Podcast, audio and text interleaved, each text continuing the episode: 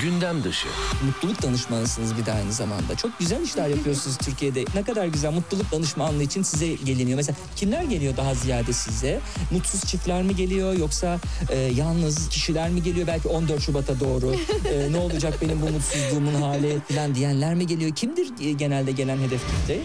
Ben kurumlara mutluluk danışmanlığı yapıyorum. E, Kurumlarda kurumlar da önce az ücret verip insanlara mutsuz edip sonra da size mi danışıyorlar nasıl mutlu edeceğiz bunları diye. Gündem dışı.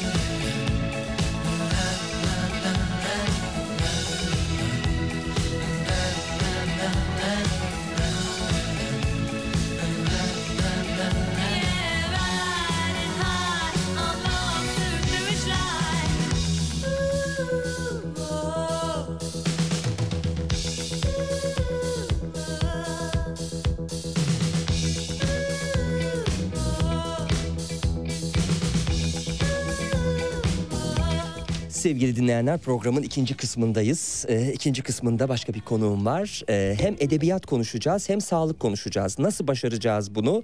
Ee, başarabilecek miyiz? Programın sonunda belli olacak. Bir doktor konuğum var ama doktor kimliğiyle konuk etmiyorum. Yazar kimliğiyle konuk ediyorum ama doktor kimliğinden dolayı konuk ediyorum. Cümleler karma karışık. Meral Saklayan hoş geldiniz. Hoş buldum. Merhabalar. Nasılsınız? İyi gördüm sizi. Çok iyiyim sağ olun. Nasılsınızı bütün samimiyetimle kullanıyorum. Çünkü bana yaklaşma kitabınızdan sonra bunu Evet. sormak zorunda hissettim kendime. Ee, ne badireler, ne sıkıntılar değil mi? Ee, hem ülke olarak atlattık ama siz de kendi iç dünyanızda e, onu yaşamışsınız ve her bir satırında biz bunu e, hissettik. Bir Çok doktor güzel. hassasiyetinizden ötürü. Hissetti, hissettirdiysem çok güzel. Çok teşekkür ederim. Ee, aslında bana yaklaşma kitabı yazdım fakat adının adının ne olacağını çok bilmediğim için e, bir birkaç isim buldum falan. Sonra Sağlık Bakanı'nın bir canlı yayında yanına gelen birisine bana yaklaşma dediğini duydum. Hemen oradan hemen oradan arakladım. Hmm. E, Bu arada semboldü aslında değil mi? Bana Tabii, yaklaşma. Tabii. Sembol Aslında çok da uygun düştü. Çünkü gerçekten birbirimize çok sık kullandığımız bir kelimeydi. Aman aman bana yaklaşma. İşte ben virüsü taşıyorum. Yok taşımıyorum. Yok yeni geçirdim. Herkes birbirine sürekli böyle bir slogan halindeydi. Evet. Çok iyi aklıma geldi. Evet, Tam da evet. gününe ve kitabına özel bir şey oldu. Evet, evet, o yüzden evet. güzel oldu bence. Evet. Şimdi sevgili dinleyenler e, konuğum e, aslında edebiyatçı kimliğiyle biliyoruz, yazar kimliğiyle biliyoruz. Evet. Hem Yaşar Kemal'le ilişkin yazdığı kitapla, biyografisiyle hem öykü kitabıyla Evet. e, şimdi de Bana Yaklaşmayla e, tabii e, raflarda yerini aldı. Everest yayınlarından çıktı bu kitabı da.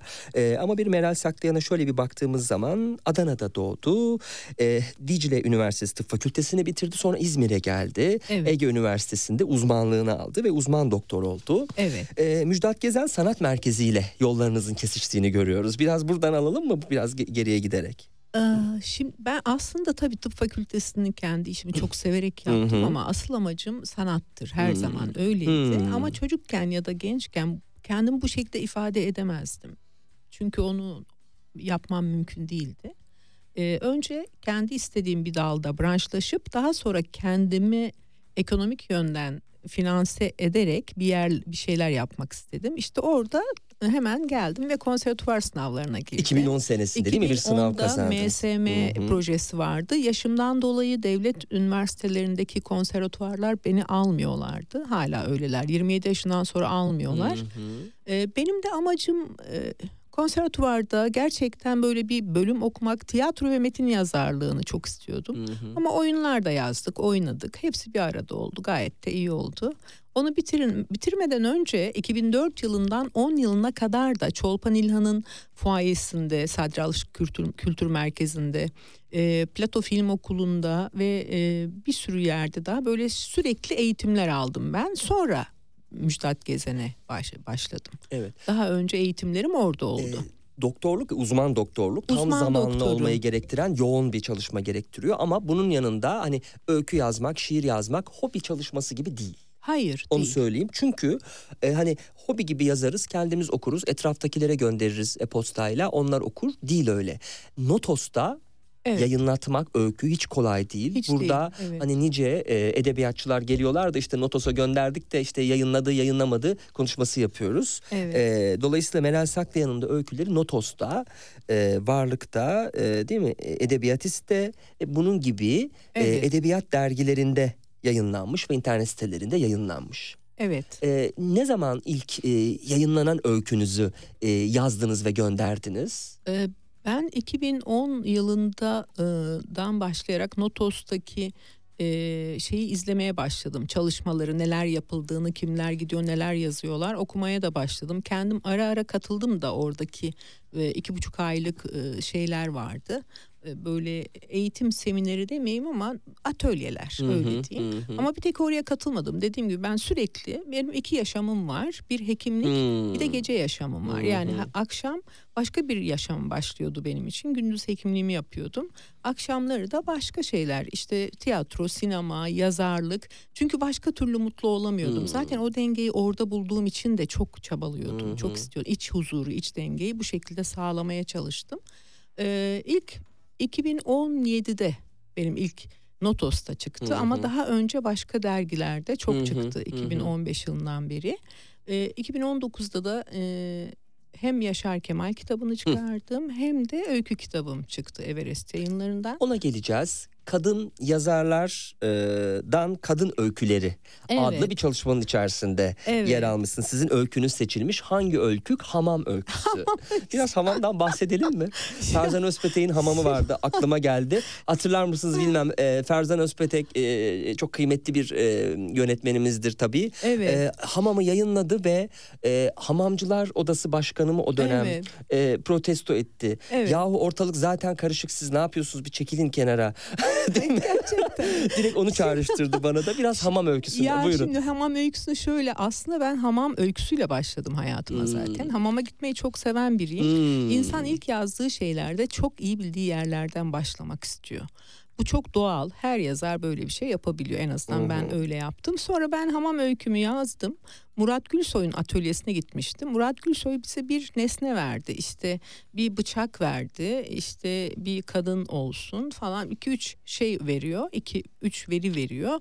Ve sonra siz onun üzerine bir öykü yazıyorsunuz. Hamamı yazdığımda Murat Gülsoy çok beğenmişti ve dedi ki bunu geliştirin bu çok güzel olur. Hmm. Ben de zaten gittiğim bir yer bu kez böyle oradan ne çıkabilir diye çocukluğumun olduğu bir şeyi Hmm. soktum. Çünkü Hmm. çocukluğumdan beri hamama gidiyorum ve o, oraya çocuk olarak aslında genç bir kadın olarak girdim. Hmm, Sonra bütün çocukluğumu temizledim ve çıktım. hmm, Hamam öyküsü gerçekten çok değerli. hı, Herkes tarafından çok beğeniliyor. hı. Ben de çok beğeniyorum. Son zamanlarda daha çok beğeniyorum. E, bilerek yazdığım bir şeydi ama e, bilinçaltımız farklı işliyor. Sizi yönlendiriyor aslında. Hmm. Sen şunu da yaşamıştın, bunu da yaşamıştın. Hmm. Bu da e, bütün bunlar benim için birer veri, birer done. Bunlar çok iyi oluyor. Onları kullanıyorum. Hı hı. E, öyle oldu. Evet. E, Meral Saklayan'ın farklı öyküleri farklı yerlerde de değerlendirildi. Bunlardan bir tanesi de birincilik e, ödülü Evet. kazandırdı. Toz e, öyküsü. Evet, E, nerede? 2018 yılında bir öykü yarışmasında evet. e, birincilik ödülüne layık e, görüldü Evet. bu ödülüyle. E, Evet. tabii yayınlanması bir ödül e, şüphesiz. Evet, yani ilk tabii. işte Varlık'ta, Notos, Edebiyat dergilerinde Evet. e, okuyuculardan bir şeyler gelmesi bir ödül. Ama herhalde değil mi birinci olarak o kadar aday arasında yarışarak belki ön plana çıkmak e, belki ayrı bir haz olabilir, olmayabilir bilmiyorum. Ya ne şöyle hissettirdi motivasyonunu size? çok Hı hı. etkileyen şeyler. Tabii ben e, hep hayatım boyunca başarıyı kendi yanımda çanta gibi taşımak yerine onu içselleştirmeye çalışan bir Hmm. insanım. Çünkü e, hedefi koyuyorum ve ona karşı koşuyorum. Geldiğim yer icabıyla benim bir şeyleri becermem için çok çaba sarf etmem gerekiyor. Özellikle tıp fakültesi okumam, başka şehirde okumam zaten çok zordu. Ee, ama onları yaparken de şöyle bir şey oluyor. Siz bu hedefleri gerçekleştirdikçe kendinize olan güveniniz, saygınız ve kendinize olan inancınız çok artıyor. Bu arttıkça da siz motive oluyorsunuz. Motive oldukça üretiyorsunuz. Bende de öyle oluyor. O gelen geri geri dönüşümler yani bir geri bildirim olduğunda benim aslında en çok hoşuma giden şey şu. Ha doğru yoldaymışız belki Hmm. ya da işte karşılık buldu. Demek ki kötü bir şey değil. Ay, tabii ki her ödül alan kişinin böyle çok süper şeyleri olacak hali yok ama o anda o güne güzel o, o zamanın ruhuna göre ise eğer o benim için önemli bir şey. Motive edici bir şey. Ama birinci primer bir şey değil. Yani illa herkes ödül almak zorunda değil. Ödül almayan çok iyi yazarlarımız var. Evet. E, TOS aynı zamanda e, Meral Saklayan'a 2019 yılında da e, Nezihe Meriç öykü ödülünde de mansiyon e, ödülünü getirecektir. Şimdi biz gelelim 2019 O yılın. toz öyküsü. Toz o içinde. Tuz öyküsü Ha tuz o. pardon karıştı her şey. Benim evet. şöyle Aa, benim doğru, öykülerim doğru. Hmm. tuz. öyle, öyle öykülerim var. Tuz öyküsü de Nezihe Meriç'te Hmm. mansiyon ödülü aldı. O da farklı bir öyküdür. Ee, evet onu da teşekkür ederim Programcıya hatırlattığınız ufak için. ufak tuzaklar da kuruyor tabii öykü isimleriyle Meral Saklayan. Kesinlikle. Ay keşke evet onu evet. biri töz biri tuz. Haklısınız evet. Estağfurullah. Ee, tabii e, artık yaş ilerledikçe gözlük takmamaya da ne kadar direnecek programcı. Bir süre sonra vazgeçerse tozu toz e, olarak Tuzu- okumayı başaracak. töz olarak. Siz daha gençsiniz daha var. Teşekkür ederim. Şimdi o halde gelelim ilk kitaba. Ee, bir biyografi. Evet. Ee, tabii Toroslardan gelen bir kadın yazar. Evet. Ee, kendi coğrafyasından, kendi kadınını, kendi işte o eski işte Evet. çiftçisini, köylüsünü, ağasını anlatan e, çok da önemli bir isim. Oraları da çok iyi resmeden e, çok önemli bir isim Yaşar Kemal'i e, ele aldınız. Evet. O dönem bir tercih var mıydı yoksa Yaşar Kemal tek e, aday mıydı sizin için? Yani acaba kimi yazsam, onu mu, onu mu, onu mu biyografisini yazsam dediğinizde Hayır hayır hayır. hayır. Onun bir Hmm. hikayesi var. Hmm. Onu hemen burada Lütfen. iletmem gerekiyor. Çok sevdiğim hem yazar hem e, yayıncı bir arkadaşım var. Genç bir arkadaş. Kendisi şey yapıyor. e, yeni kitaplar yazdırmaya çalışıyordu ve biz hep biyografiler yazdırıyor ve bunları böyle bir konu işlemek Hmm. istiyordu. Biz de tanışıyoruz. O sırada da ben Yaşar Kemal'le çok yeni yüz yüze tanışmışım. E, çünkü bizim e, bir vakıf vakfımız var.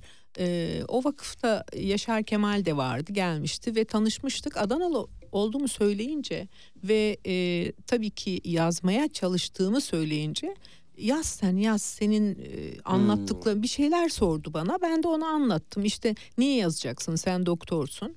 Bütün bunları konuşurken Yaşar Kemal bana bizim kız demeye başladı. Benim çok hoşuma gitti bizim kız bizim kız falan söylüyor. Barış Vakfı Barış Derneği'ne davet etmiştik. Onun bir ödül ödül vermiştik ona. Sonra ben e, bu arkadaş da gelip ben biyografi istiyorum. Neyi yazmak istersin dediğinde ben sormadan dedi ki ya sen sana Yaşar Kemal çok yakışır dedi. E, durdum kabul ettim. Çok da hoşuma gitti. Fakat eve gittim ve bir araştırdım ki yani ben ne yapmışım, nasıl bir karar vermişim. Yaşar Kemal'i yazmak nedir? Hmm. Sen şimdi Yaşar Kemal'i bir araştırdım ki dünyada herkes Yaşar Kemal'le ilgili yazmış. Çok şeyler yazılmış makaleler, üniversitelerde tez e, yani tezler düzenlenmiş, e, ödüller verilmiş, ödüller alınmış. Çok fazla miktarda yayın var. E, ve ben e, bir korktum aslında. Sonra arkadaşımla yeniden konuştum. O da dedi ki ya senin bakış açınla olacak zaten bu iş. Yani herkesin bir yazdığı var ama bu bakış açınla yazarsan ona göre bakarız. Ben de önce bir okuma yaptım. Sanıyorum 9 ay kadar önce internete girip Yaşar Kemal ile ilgili yazılanları aldım. Hepsini okumaya çalıştım ama hepsini mümkün değil. Çünkü çok fazla şey var. Sonra başladım. Başlayınca bir daha okumaya başladım. Bütün romanlarını okuyamam. Çünkü ben bütün romanları mümkün değil hepsini okumak ama çoğunu okuduğum için veya bir kısmını e, en azından oradaki e, ana temanın ne olduğunu, nasıl yazdığını bildiğim için ve bizim oralarda onun da nasıl yazdığını merak ettim. Hmm. O nasıl yazdığını merak etmek de beni yolda bayağı başarılı. Yani yolda yolda olmak güzel bir şeydi Yaşar Kemal'le. Çünkü ondan ben yararlandım aslında. Nasıl yazıyor? O da çok üretken bir yazarımız. Sonra bir kitap çıkardım ama benim ilk kitabım oydu. Sonra töz çıktı, öykü kitabım çıktı.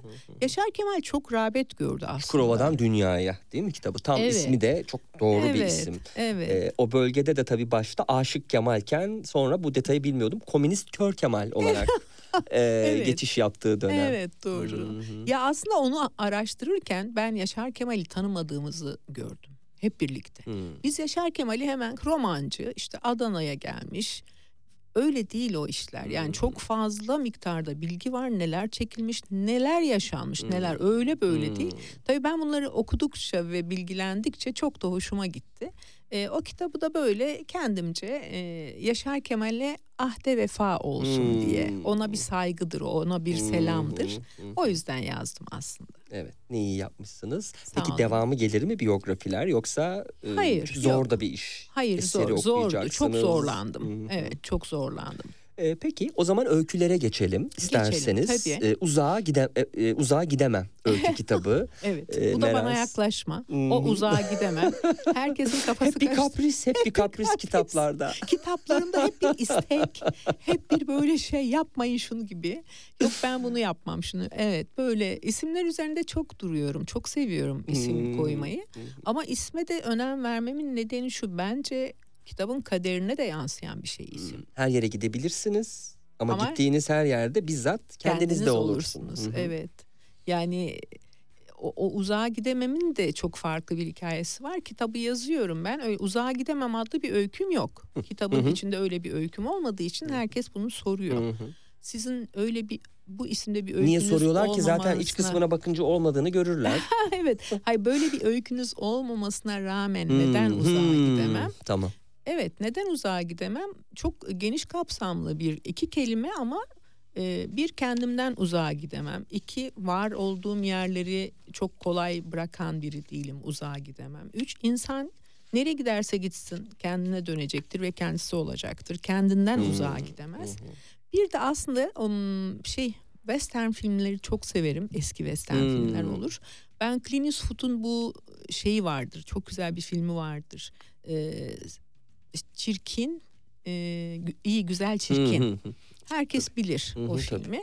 Orada şimdi bir böyle elinde cowboy e, birisinin peşine düşüyorlar ve düştükleri e, kişinin at sırtından düştüğünü kanadını vurmuşlar onu ve at sırtından düşmüş ama bulamıyorlar. Sonra yerdeki kan lekesine oturup bakıyorlar şöyle eline alıyor Hmm. kan lekesini Hmm. sıcak diyor. Hmm. Fazla uzağa gitmiş olamaz diyor.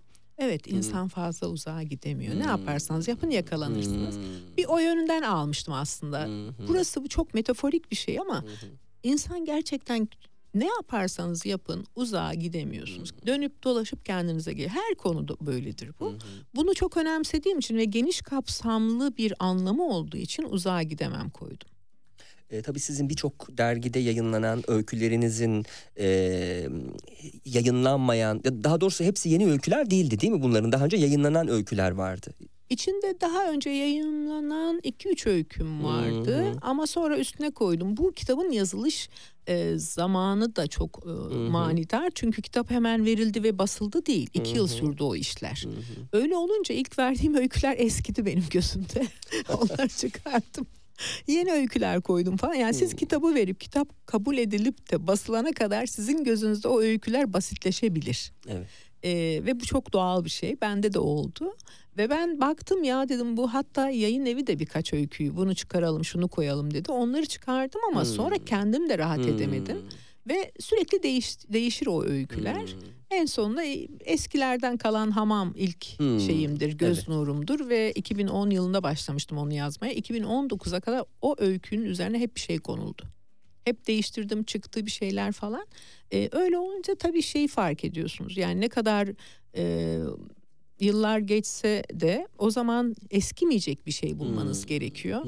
Eğer orada eskidiğini, zamanın geçtiğini hissederseniz o öyküyü çıkarmanız gerekiyor. Çünkü zaten diliniz de gelişiyor. İlk öykü kitabı olduğu için tabii basit, benim dilim o günlerde, o yıllarda, o zamandaki dille şimdiki dil aynı olmuyor. O yüzden öykülerden eski öyküleri okuduğumda basit geliyor. Çok bir sürü hata yakalıyorum. Bu nasıl cümle diyorum. Kendi kendime çok kavga ederim yazarken. Sesli bağırırım. Ne biçim cümle kurmuşsun böyle falan. Ona, ha, o yüzden değiştirmek zorunda kaldım çoğunu. Evet. 2019 yılında Everest yayınlarından çıkmıştı. Tabii çok Evet. normal o bekleme süresi. Çünkü Everest Türkiye'nin en önemli yayın evlerinden biri. Evet. Birçok markada varken e, en büyük markadan çıkması da doğrusu. E, daha fazla okuyucuyla buluşmak için e, de çok isabetli olmuş.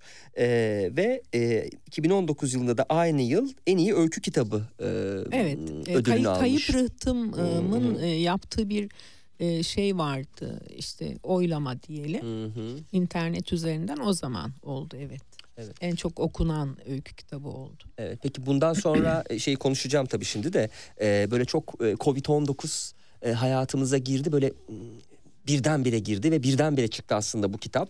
Keşke bu kitap hiç olmasaydı diyebiliriz Keşke, belki. keşke. E, olmasaydı peki ne olacaktı? Yine öyküler mi olacaktı yoksa Hayır, başka bir proje hayır, mi vardı? Hayır, hayır. Ben e, benim öyle bir dalım yok aslında. Hmm. Ben yazmak istiyorum ama bir şeyleri yazarken de tabii ki bir sınıfa girmek önemli. Hı hı. Fakat esas e, yazmak istek yazar denilen kişiyi böyle bir kalıba sokunca çok üzülüyorum ben. Yani yazmak e, her konuda kalem oynatabilirsiniz aslında ama bunun içinde bedel ödemeniz gerekiyor. Yani şimdi bu kitap ayrı. Yaşar Kemal biyografi yazmak için çok zorlandım. Çok farklı bir şeydir. Tamam ben akademisyenim aynı zamanda. Şimdi değilim ama akademisyendim. Ee, biz de makale yazarız kendi çalışmalarımız, yurt dışı çalışmalarımız olur ama onlar benim alıştığım şeyler. Bunlar farklı. Bunun için çok çaba sarf etmeniz gerekiyor. Her denediğiniz şey size hem getirisi çok yüksek oluyor ama çok bedel ödemeniz gerekiyor. Yani biyografi nasıl yazılır, neler olur, neler olmaz araştırmanız gerekiyor. Şu anda yazdığım anlatı da e, geride kalmasın ve ileride de bir tanıklık etsin diye Hmm. tarihe çok dikkat ettim aslında.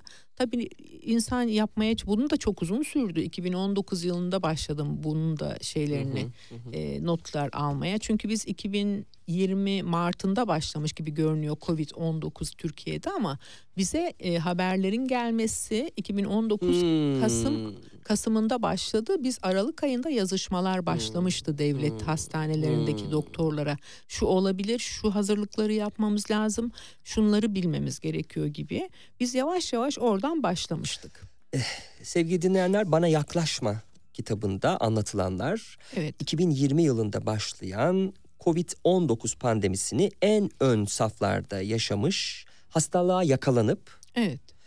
onu tüm hücrelerinde deneyimlemiş bir yoğun bakım uzmanı olan Doktor Meral Saklıyan'ın süreç boyunca gördüklerinin bir kısmına dayanıyor. Evet. Otobiyografik özellikler e, sergiliyor. Bu e, anlattıklarımı, bu söylediklerimi nereden e, aktarıyorum? Editörün e, kitabın başında yazdıklarından tasvir edilen tıbbi vakalardaki kişisel verilerin hepsi değiştirilmiş. Bahsi geçen kişilerin gerçek adları kullanılmamıştır. Bununla birlikte hastalığa yakalanan ve başından geçenleri anlatmak isteyen hekimlerin de onayı alınarak hikayelerine ve isimlerine yer verilmiştir. Bunun dışında kalan gerçek kişiler ve olaylarla kurulacak tüm benzerlikler sadece bir tesadüften ibarettir. E, açıklamasıyla birlikte e, editörün e, girişiyle e, anlatı e, eserlerinden Everest'in e, bana yaklaşma yoğun bakım günlükleri çıkıyor. Diyecektir ki e, Meral Saklayan okuyucusuyla dertleştiği ilk satırlarda e, okumak üzere olduğunuz kitabın tek amacı bir hekim ve bir yazar olan bendeniz Meral Saklayan'ın dünyayı çepeçevre saran Covid-19 salgınını görünenin ardındakini yani yaşamın öteki yüzünü edebiyat yoluyla anlatmaktır. Ne de olsa dünyamıza kaç salgın daha musallat olursa olsun onu derli toplu anlatma işi yine edebiyata kalacaktır. Evet. Öyle düşünüyorum. Bu arada çok e, yani önemli bir iş bu kitap tanıklık için.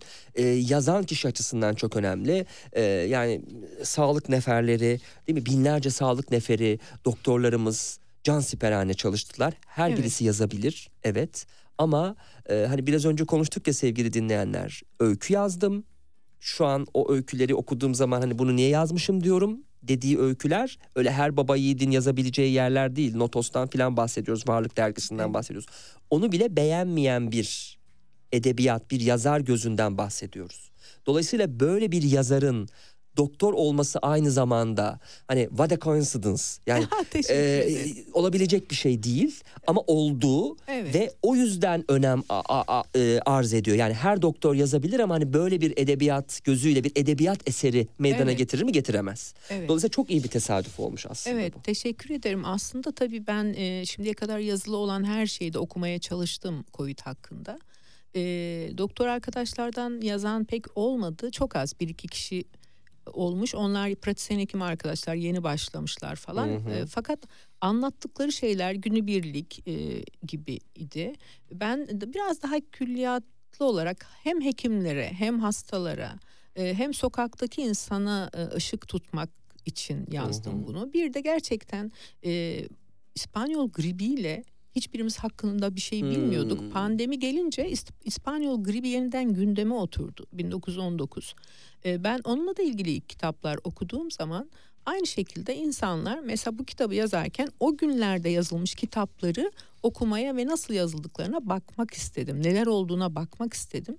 E, ilginçtir ki bundan sonra da ola birisi yazarsa bu kitaplara bakmak isteyecektir. Seve seve bakılması için yazdım zaten. Ama ben burada böyle şu tarihte şu oldu, bu tarihte bu oldu böyle motomot bir şeyden ziyade yaşanılanlar tamamen duygusal bir e, durumdu. Hı hı. Aynı zamanda yoğun bakım hekimi O zaman bir tıp olmam- eseri olurdu zaten Evet değil mi? yani Evet. onu sıkardı insanları Hı hı. çünkü o her yerde var zaten. Bugün bir Wikipedia'ya girseniz her şey var orada. Ee, benim amacım şuydu yoğun bakım uzmanları tabii ki bütün hekimler baş tacı. Zaten ben onları biraz anlatmak için yazdım bu kitabı. Hepimiz herkes elini taşın altına koydu ve çok çalıştılar. İyi ki varlar, iyi ki varız. Kabul ediyorum çok zordu ama yoğun bakım uzmanları, enfeksiyon hastalıkları uzmanları ve acilciler çok daha e, yakındı Tabii. tema yakın temas içindeydiler. E, ben de onlardan biriydim ama ben hastalanmasaydım da bu kitabı yazacaktım. Sonra ben de işte tesadüf ben de hastalandım. Tabii hastalanınca ben de kendi hikayemi koymaya çalıştım. Çok teşekkür ediyorum buradan bütün arkadaşlarıma. Hepsinin bana katkısı çok oldu. E, bu şekilde gelişince e, o yüzden e, önemli bir konu bu. Ya birincil gözden bakıldığı için önemli aslında. Ee, yoksa tabii ki herkes yazabilir, kendince yazabilir. Gazeteciler çok yazdılar. Hepsinin kitabını aldım, okumak istedim ama hani bizim e, yaşadıklarımızla veya içeride olanlarla çok ilgili bir şey yok. yoktu. Hı hı, evet. hı hı. Ya o yüzden bu hani tam kaynağı dediğimiz işte e, olan yerinden birinci gözle bakıp e, nakletmek aslında. Ee, tabii ben e, kitabı okuyan bir kişi olarak şu olduğu zaman ne hissettiğiniz falan diyemeyeceğim. Çünkü okuduğum için cevabı var. Hani dolayısıyla tabii, tabii hepsini e, verdim ben. cümleyi okuyup oradan e, yazana bırakmak istiyorum. Aynı Tabii. zamanda hocamıza bırakmak istiyorum sözü. E, pandeminin patlak verdiği ve belirsizlikler içinde yayıldığı sırada elime kalemi alıp olayların peşinden gitmeye başladım. Sürecin nereye varacağını kestirmek elbette zordu.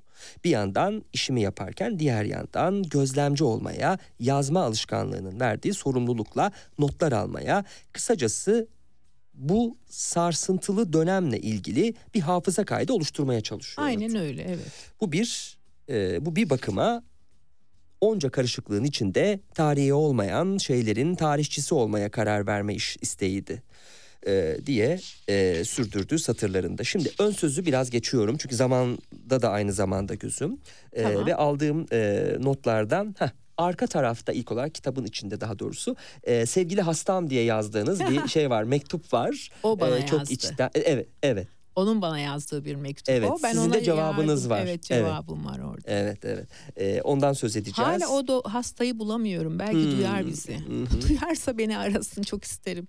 Çok e, mutlu olduğum bir e, şeydi o. Evet. Me- O mektubu sakladım ben önce. Hı. Sonra taşındım. Mektubu kaybettiğim için çok üzgünüm ama e, bunları yazarken mektup elimdeydi. Yeni yeniden bakacağım ama Hmm. nerede? Muhtemelen evdedir. Ama hı. bu mektubu gerçek tabii tam bu cümleler değil. Hı. O edebi olsun diye cümleleri hı. düzeltmek hı. zorunda kaldım. Özür dilerim ondan. E, ama e, şey e, çok farklıydı, değişikti ve beni de çok etkiledi. İnsan ölümden büyüktür. Evet. Pandemi sürecinde şahit olduğum olaylar beni böyle düşünmeye itti de denebilir. Ölüm hayatın her alanında, her anında var elbette. Buna karşın insan yaşam mücadelesini sürdürmeyi ve bunun sonucunda bir şekilde hep var olmayı başardı. Covid- Covid-19 salgını nedeniyle aklımda yer eden sahneler çoğunlukla ağır ve kahredici olmasına karşın onlara şahitlik etmekle olayların anlatıcısı olmak arasındaki e, o soğan ve zar ilişkisini canlı kılmak istedim. Bu aynı zamanda varoluşa saygı gereği gereğiydi Aynen diye sürdüreceği e, metinlerinde e, Meral Saklayan. Adım adım gidiyoruz. O mektuba da biraz sonra gideceğiz. Yani Tamam. ben Meral Saklayan hani hastam diye başladığı kendi mektubu ama öncesinden tabii Öncesinden. bahsedelim. E, Covid-19'la savaşan ilk ve en genç hastam. E, Evet. hastanızdan isterseniz bahsedelim. E, 2020 yılı Nisan ayındayız. Evet. Ee, en genç hastam olduğu için beni şaşırttı. Çünkü o günlerde ilk günlerde COVID-19'a çok genç hastalar gelmiyordu. Genellikle e, yaşı büyük, hastalık, kronik hastalığı olan, birkaç kronik hastalığı olan insanlar geliyordu ve e, herkes şey demeye başladı. Şimdi her an farklı bir e, düşünce içine giriyorduk. Ha demek ki bu virüs e, yaşlıları ve kronik hastalığı olanları yakalıyor diye bir tanı koyduk hı. kendimizce. Tabii bu hemen çürütüldü. Çünkü hemen ardından bir hafta geçmeden bu çocuk geldi. Ee, ve ben çok genç olduğu için e, hakikaten böyle bu ondan etkilenmemin nedeni çok genç bir insan. Bu hasta gruplarında ara bütün genellikle yaşlı insanlar var ve bu çocuğun hiçbir hastalığı yok bize iletilen. Hikayesinde e, eskiye ait bir kronik hastalığı yok. Ama şeker komasında geliyor ve bir türlü çıkamıyor. Mesela Covid'in şekerle olan ilişkisine de iyi bir örnektir. Daha sonra bunun üzerinde çok durdum ben. Ee, tabii bütün metabolizmayı e, rahatsız ettiği için her şeyi tetikliyor. Tetiklediği için de işte bu arkadaşımız da Nur olsun. Tabii ben artık arkadaşımız diyorum hastam. Beni çok etkilemişti. Bir de aile yapısı gereği de çok etkilenmiştim. Bir gençliğinden, iki aile yapısından, e, üçüncüsü abisinden çok Hmm. etkilenmiştim. Çok e, ya iç, içeri alamıyoruz, giremiyoruz. İlk günlerde alıyorduk. Daha sonra yasakla, yasaklandı ülkece, dünyaca. E, ama hep oradaydı ve çok acı çekti. E, ona da buradan teşekkür ediyorum varlığı için. Çok Evet. şey etkilendim ondan da. Evet.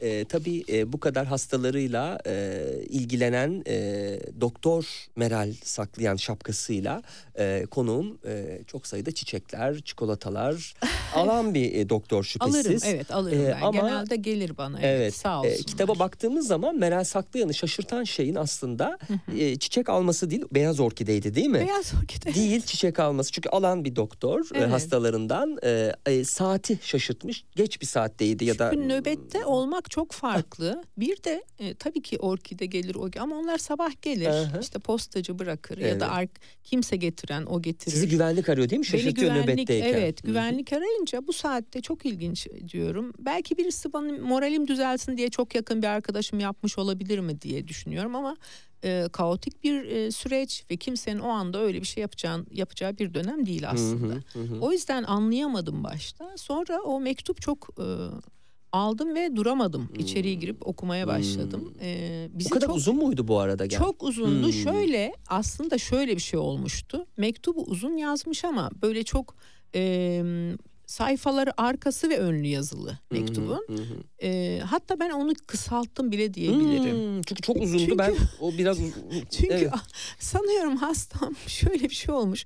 Uzun yazdıkça benim onu hatırlayacağımı düşünüyor ama ben zaten onu hatırladım. Hmm. Yani biraz daha şey ayrıntılar vardı. Onları çıkardım ben. Hı hı. Ee, işte hatırlarsanız şöyle olmuştu falan bana bir Hmm. takım şeyler söylüyordu. Ben ama onu hatırladım gerçekten. Genç bir hastam zaten o da.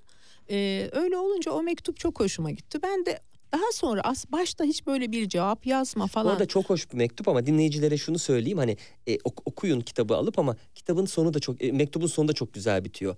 Bir baba bir- beni yeniden hani tedavi ederek Evet. yeniden bir baba, bir eş, bir kardeş yaptınız. Evet bu çok güzeldi. Evet. Tam bu şekilde yazmış ama yani tabii cümle düzgün değil. Hı hı. Ama işte benim eşimin eşi kocasıyım, çocuklarımın Hmm, babasıyım, hı hı. babamın oğluyum. Bu yüzden sizin sayenizde gibi Hmm, böyle cümleler. hı hı. Tabii insanın hoşuna gidiyor ama ben onu anlıyorum. Ben de e, olsam insan minnet duyuyor hakikaten. Ben de duyuyorum yani. Hekim olarak da hastalansam ya da e, çok e, bu dönemler insanın yani çok hastalandığı dönemler. Evet. Karşıdaki ile bağının çok arttığı dönemler aynı zamanda.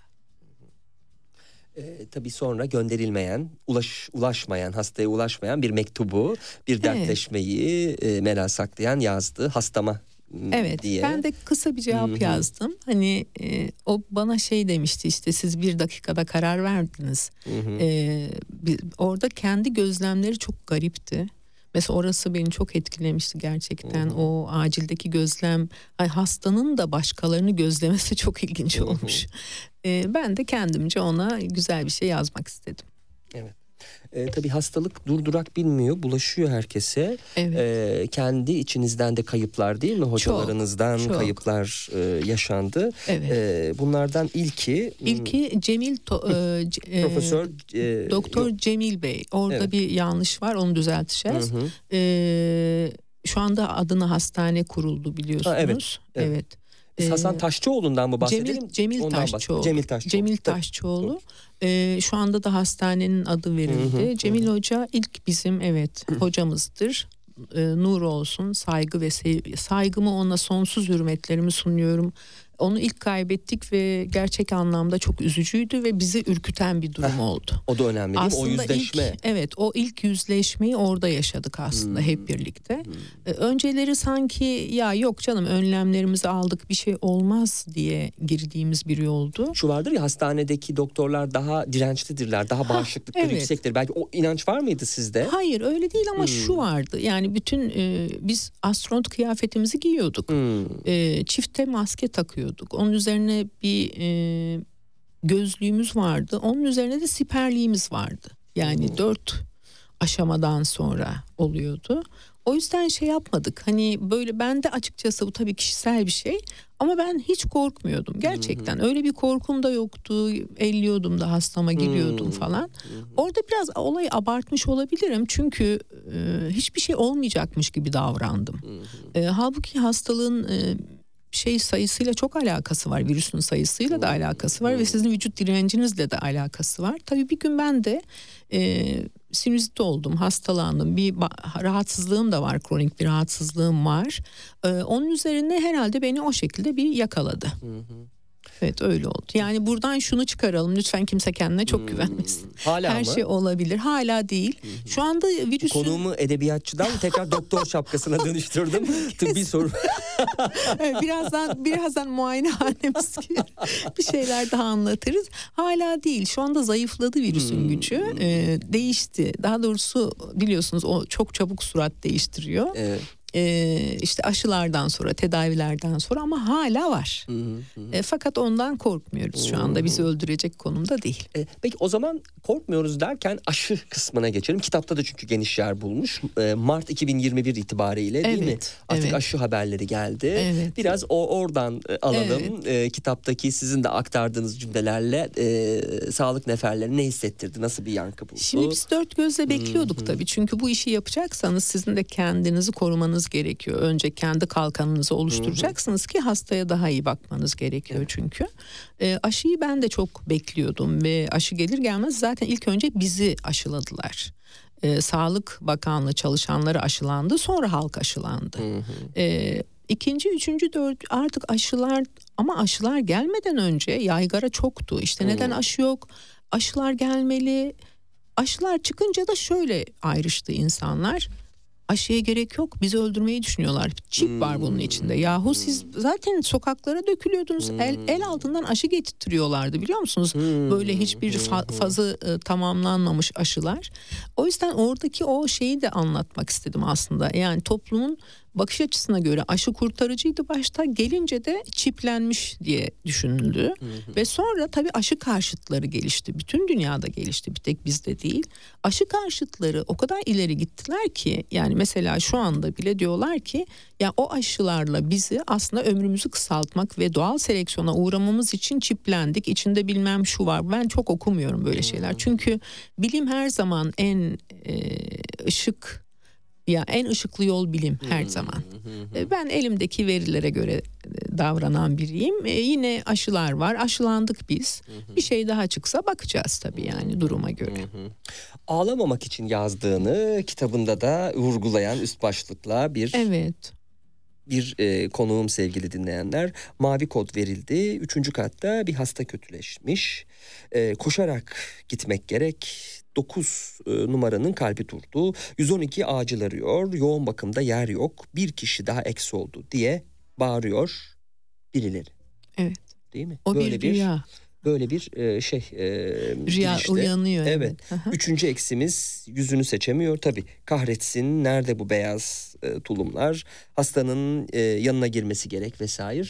E, tabii artık uzun süre değil mi bu rüyalar, bu kabuslar? Aslında birbirine Görüldü. girdi zaten. Yani bir zamanlar siz e, olayın gerçekliğini tam e, hazmetmek üzereyken acaba bu bir rüya mı diye sorduğumuz günler de oldu. Çünkü bunu sordurtan şeyler de oldu elbette. Ya biz ne yaşıyoruz diye çok sorduk tabii hep birlikte birbirimize. Ben de bir edebiyatçı olarak yazarken e, rüyayla geçişleri çok severek e, yazmayı seviyorum. Çok se- seviyorum. Öykülerimde de vardır. Bu geçişleri sağlamak açısından ve konuyu canlı tutmak açısından o rüya geçişlerini önemsiyorum evet. Tabii ah, Covid'in artık e, gideceği o dönemler yani 2020 Evet. yılında e, ve o umutun e, yeşereceği e, hep bir hayaldi. E, bu hayalin ilk e, şeyleri ne zaman e, alınmış oldu sizce? E, meyveleri ne zaman alınmış oldu bu umut meyveleri? Ya aslında hep umutlandık. Her yaz geldiğinde umutlanıyorduk. Her kış geldiğinde umutlanıyorduk. İlkbaharda, yaz işte sonbaharda hep bir şeyler bizi umutlandırıyordu ki yeniden aktive olup bin bir surat şeklinde önümüze çıkana kadar. Ee, şu haliyle tabii şimdiki haliyle konuşuyorum ama şu haliyle tabii biz ondan korkmuyoruz ama o dönem tam bitti diyorsunuz bir bakıyorsunuz yeniden salgın pik yapıyor. Tam bitti yeniden pik yapıyor. Şimdi bütün bunlar olunca şöyle bir durum oluşuyor size. Acaba bu bitmeyecek mi? Bu döngü ne zaman kırılabilir? Tabii bu döngünün kırılmasını kimse bilemiyor. Hiç kimse bilemez. Yani bana şimdi de sorsanız Covid bir daha olur mu hiç bilemem. Ne olacağını kimse bilemez. Covid olmaz da Sovit olur bilmem ne vit olur ama olur yani tabii dünya şu anda felaketler zinciri silsilesi yaşadığımız için hiçbir şey beni şaşırtmıyor artık. Ee, yani ilk Covid'le başladık. İşte yangınlar depremler ve sel felaketi. Başka dört felaket biliyoruz zaten. Dördünü de yaşadık. Yani ateş, su, hava, toprak. Yani hepsinden sınandık gibi geliyor bana şu anda. Ee, ama daha var mıdır? Vardır. Onu kimse bilemez. İşte orada hani bu Covid e, son mu bulacak değil mi derken orada bir takım şeylerde gerçekten benim ümidimin kaybolduğu anlar oldu tabii. Ee, ta ki işte yeniden işte bahar geliyor, kuşlar uçuyor. Orada işte benim bir tane martım var. Ona çok güvenmiştim. Onu çok seviyordum falan öyle. Ne oldu? Gitti gelmedi Hmm. Jonathan. Canım. ismini vermiştiniz. Evet, Jonathan ismini vermişti. Evet. Şimdi e, konuğum Everest yayınlarının e, anlatı serisinden yazdığı Bana Yaklaşma kitabında bir yoğun bakım e, uzman doktoru olan, yoğun bakım uzmanı olan Doktor Meral Saklayan'la Bana Yaklaşma kitabı üzerine konuşuyoruz. Çok önemli bir e, şahitlik olmasına e, olmasının ötesinde aynı zamanda bunu bir edebiyat e, formunda bir edebiyatçı olarak e, yazmış olması e, ek bir öneme sahip. Buradan sağ salim çıkarsam İşte benim e, Başlığı. geldiğim yer Hmm. orası. Aslında o en son eklenen e, hep not almıştım kendime ama sonra koysam mı koymasam mı rol çalar mıyım şöyle olur mu? Ama sonuçta ben bir insanım. Yani ben de hastalandım ve ben de gördüm. E, o yüzden e, benim de kendi öykümü Evet. anlatmam gerekiyordu. Daha sonra Çağla, Doktor Çağla Hanım arkadaşım o da çok ağır geçirdi. Onun da şahitliğini ben ondan istedim. Onun yazdığı şekliyle koydum. O, o bana bir e, burada bir yardımı dokundu Çağla Hanım'ın. Çok güzeldi. E, o da gerçekten kendi içsel duygularını. O bir anne aynı zamanda. O yüzden de önemsedim.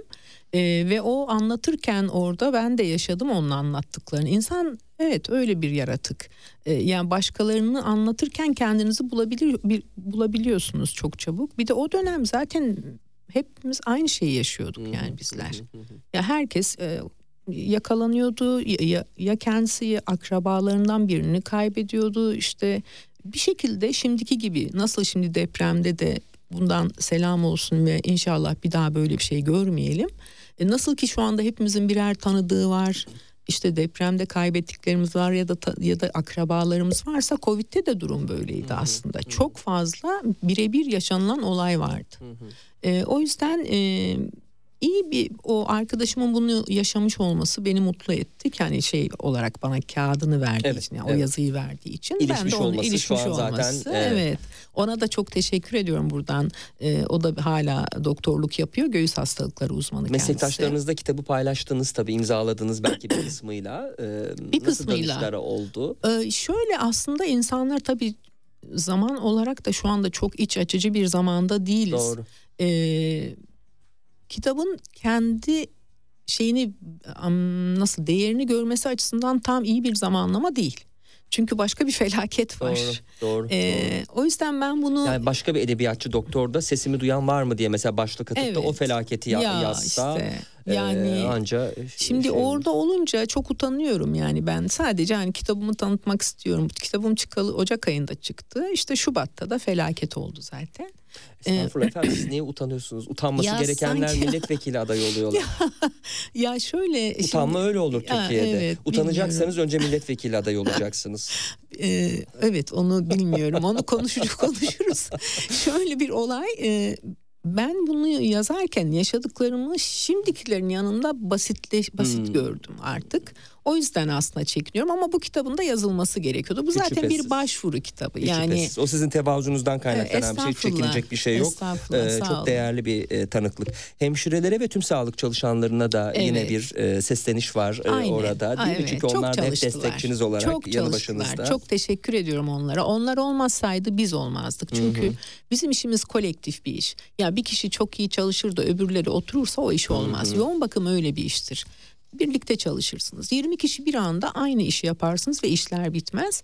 Kolektif bir iş olduğu için de hemşire hanımlarımız gerçekten orada çalışan herkes, e, bize çay yapan, yerleri silen bütün arkadaşlarımıza buradan çok teşekkür ediyorum. E, harika şeyler çıkardılar bence. İlk zamanlar ve can havliyle ortaya atılan bu düşünceler insanlığın hayatta kalabilme savaşının kendisi olup bu savaşta galip gelme, ölümü alt edebilme düşüncesinden başka bir şey değildi. Evet. Herkesin peşinden koştuğu ölümsüzlük bilincinin yeri sarsılmıştı ve yönünü tamamen ölümlülük bilincine çevirmişti. Öyle düşünüyorum ben. Üstelik bunu bize insanlık tarihine geçen fiziki bir savaş öğretmedi. Görünürde eli kılıç tutan ya da nükleer füzeleri kullanan bir düşman yoktu. Ölüm bir hayalet gibi iğne deliklerinden sızıp hepimizi teslim almak istemişti. Bize bir duygu durumlarını yaşatan, bu hissi veren küçücük bile denilemeyecek ebattaki bir virüstü ve 21. yüzyıl insanının bilim, teknoloji, yapay zeka konusunda kat ettiği yolla dalga geçer gibiydi. Kendini öbür canlılardan üstün tutan, vazgeçilmez olduğunu zanneden ve uzay çağına hazır olduğunu düşünen insan türü için bu duygu daha da acı vericiydi. Dini, dili, ırkı, rengi, maddi durumu, etnik kökeni ne olursa olsun herkes ama herkes istisnasız cenazesini feryat figansız ve gizlice toprağa vermek zorunda kalmıştı. İnsani değerler çerçevesinde eşitlenmenin en can alıcı noktası buradaydı.